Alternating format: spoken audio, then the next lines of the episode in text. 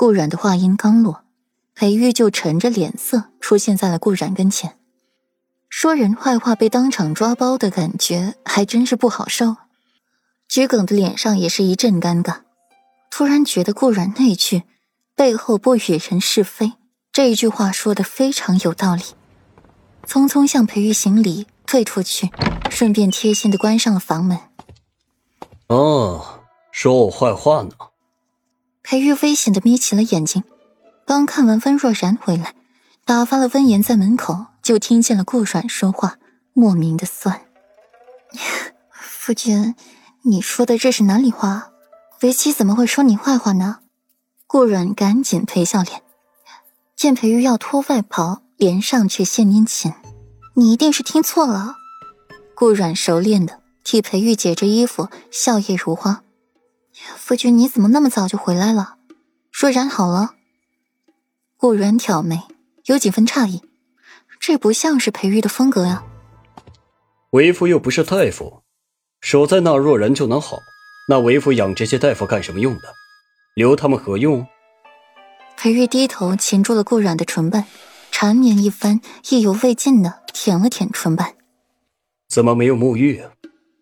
裴玉看到了顾阮身上的衣服，他可是回来了好久呢。嗯，等夫君一起啊。顾阮撩着裴玉的里衣，轻轻掀开，在裴玉的心口位置亲了一下。发出了无声的邀请，含羞带怯的模样，令裴玉心痒痒的，难以自持。文言姑娘，您就通融一下，让奴婢去见见世子吧。安嬷嬷在院里陪着笑脸。刚才她只不过出去了一下，因您这死丫头，竟然让世子爷离开了。现在表小姐生病了，世子爷就该陪在表小姐身边才是。好好的照顾表小姐，培养感情。这丫头居然眼睁睁的看着世子爷走了，都不知道阻拦一下，真的是白吃干饭了。温言摇摇头，语气不像温婉那样生硬，婉转了很多。只是说的话也是让安嬷嬷不满意。安嬷嬷，这夜色深了，世子和世子妃参加宫宴回来也累着了，如今已经歇下了。这莫名的去打扰主子歇寝，更何况世子爷又不会医术，去了也是无用功啊！温玉脸上火辣辣的，有些尴尬。啊，安嬷嬷，您还是先回去吧。世子和世子爷现下不方便。还有什么不方便的？夜色已深，孤男寡女，自然是那个不方便。安嬷嬷脸上又青又白的，狠狠的。瞪了一眼那扇大门，狐狸精！他家表小姐病魔缠身，你倒好，日日夜夜的纠缠着世子爷，夜夜欢情。若是入宫作妃，那一定是一个祸国妖姬。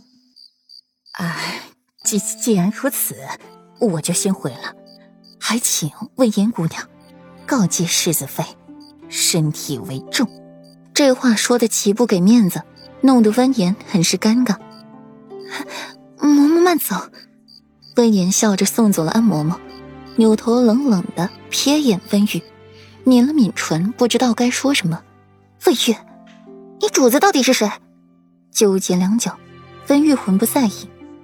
温言，我那是实话实说，而且世子妃就是世子妃，表小姐是表小姐，我知道的。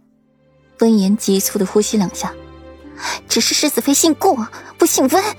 他看着温玉的表情，很是恨铁不成钢。这温玉是眼瞎了吗？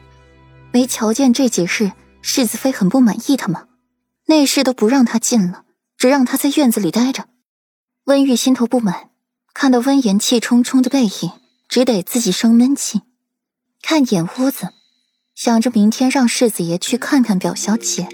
世子妃还是不要去了，省得刺激到表小姐。对表小姐养伤不利。屋外的风波，顾阮自是不知晓的。此刻软绵绵的靠在了裴玉怀里，手臂圈着裴玉的腰腹，摸到了裴玉身上穿着锦衣，脑子清明片刻。夫君，你能不穿这件锦衣吗？看到这件锦衣，顾阮就会想起自己当初色诱讨好的画面来。